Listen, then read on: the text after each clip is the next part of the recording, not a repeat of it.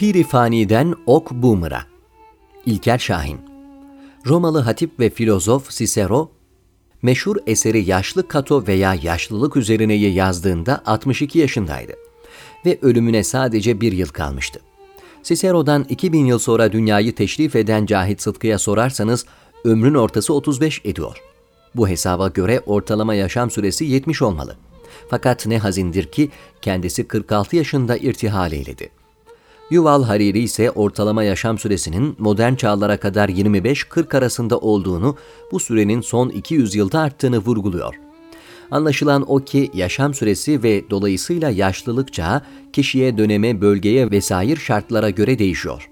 Tıp biliminin her geçen gün gelişmesi sayesinde insan ömrü uzuyor yaşam süresi beklentisi artıyor, son tahlilde evrensel bir süre tayin edemediğimiz için hangi yaş aralığını yaşlılık olarak adlandıracağımızı da kesin olarak belirleyemiyoruz.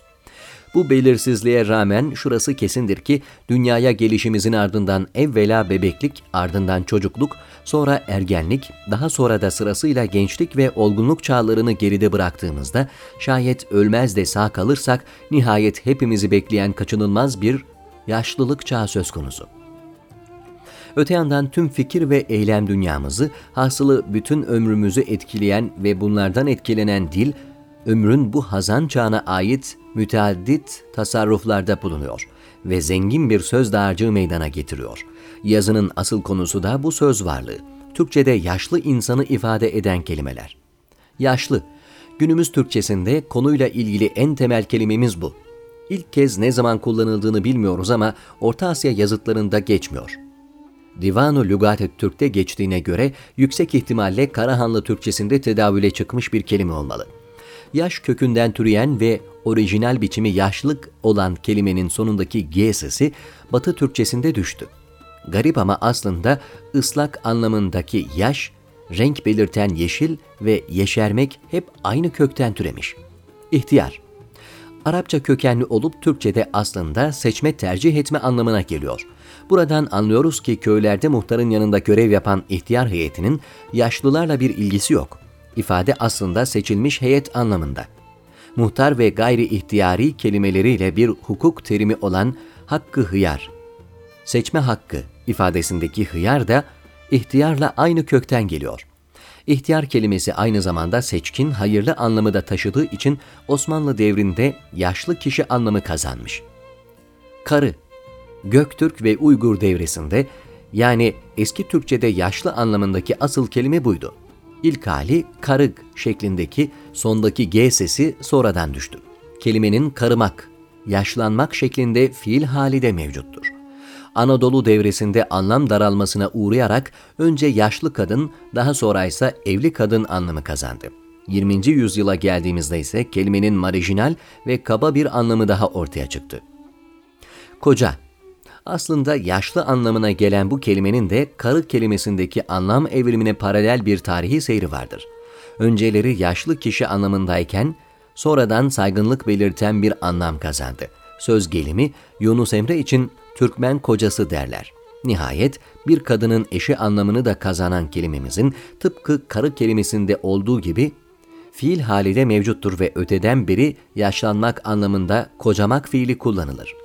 Ayrıca kocalmak fiilini ve koca gelin, kaynana, kocabaşı, muhtar, koca ağız, geçkin kız, kocana, yaşlı kadın, kocaman. Anadolu ağızlarında yaşlı erkek kelimelerini de hatırlayalım. Koca karı, ayrı ayrı zaten yaşlı anlamına gelen koca ve karı kelimeleri birleşerek yaşlı kadın anlamını kazanmış ve fakat zamanla pejoratif bir kullanım sahasına çekilmiş. Aksakal, sıfat tamlamasının kalıplaşması ve mecaz anlam yüklenmesiyle oluşan kelimemiz, halk ağzında yaşından ve tecrübesinden dolayı saygı duyulan ve fikrine başvurulan kimseler için kullanılır.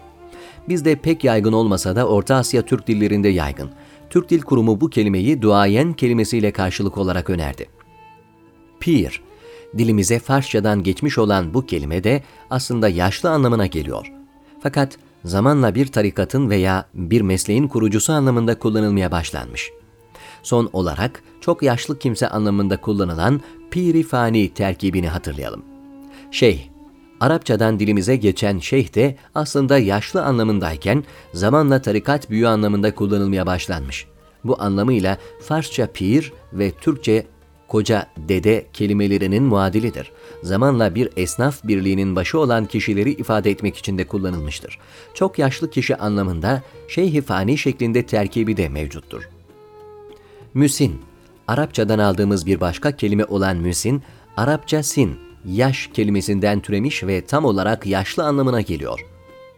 Eskiden özellikle edebi dilde sık kullanılırken günümüzde kullanımdan düşmüş durumda.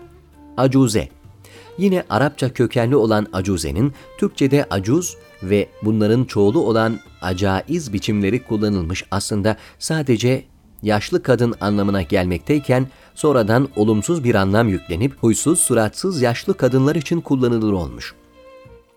Acuze, Arapçadaki acz kökünden türemiş ve aslında aciz, elden ayaktan düşmüş kadın anlamına geliyor.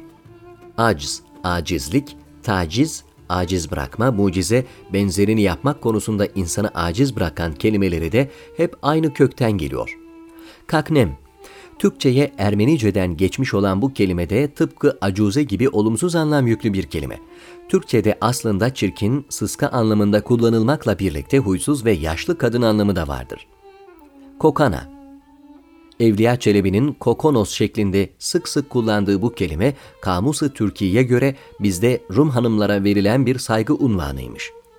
Rumcadan alınan ve esasen yaşlı kadın anlamına gelmekteyken zamanla yaşlı olduğu halde süsüne düşkün kadınları ifade etmeye başlamış. Günümüzde halk ağzında şekillenen kokoş varyantını da hatırlayalım. Moruk Argo'dan genel dile geçen bir kelime olan moruk aslında Ermenice'de sakal anlamına geliyor. Türk argosunda ise hem yaşlı kişi hem de gençlere göre anne ve baba anlamında kullanılmış. Malumunuz azınlık dilleri Türk argosunun en büyük kaynaklarındandır. Fakat argo tabiatı itibariyle şifreli özel bir dil olduğu için genel dile geçen kelime doğal olarak kargo vasfını yitirir. Babalık Meninski'nin efsanevi sözlüğü Tesaurus'a göre üvey baba anlamında kullanılır sonraları yaşlı kimselere hitap sözü olarak kullanılmış ama pek saygı yüklü bir kullanım olduğu söylenemez. Eski Türk filmlerinde muhakkak duymuşsunuzdur. Argo'da ve vulgarize dilde yaşlı kimse anlamında kullanılan kakanoz, fosil, dinozor, muşmula, balamoz kelimelerini de not düşmekte fayda var. Boomer Son yıllarda özellikle sosyal medya marifetiyle süratle yayılmakta olan bir kelime gençlerin fikrini beğenmedikleri, kendilerinden yaşça büyük kimselere karşı alay yollu kullandığı bir hitap ifadesi. Daha ziyade OK Boomer şeklinde kullanılıyor ve doğrudan İngilizceden alınma. Kökeni İkinci Dünya Savaşı'nın bitiminden 60'lı yıllara kadar doğan nesilleri ifade eden Baby Boomer'a dayanıyor. Söz konusu dönem yaşanan nüfus patlamasından ötürü bu kuşağa boomer denilmiş. Türkçe'de mecazen yaşlı anlamında kullanılan büyük, kart, bunak, geçkin, Arapça ve Farsçadan alınma olup ortak kullanımdan düşmüş olan herim, pürsale, fertut, kühensal, saldide, asırdide, salhurde, eski Türkçe'de yine bu anlamda kullanılıp çoktan unutulmuş öge, eçi, açı, kal, kurtka, ödsik, avuçka, karızan kelimelerini de zikretmeden geçmek olmaz.'' Doğrudan doğruya yaşlı anlamı için ihdas edilmiş olmasalar da büyüklerimizi ifade eden dede, nine, ebe, büyükanne, büyük baba, haminne, bey baba kelimeleri de listemizin kapsamına girer. Son olarak doğrudan Türkçenin tasarrufu olmasa da Arapçada çeşitli yaş gruplarını ifade eden ve Türkçede de kullanılmış olan kelimeleri küçükten büyüğe sıralayarak bitirelim. Sabi, bebek, tıfıl, çocuk, gulam, ergen, şap, genç, kehla, 30-50 yaş arası. Şeyh, yaşlı, acuz, çok yaşlı.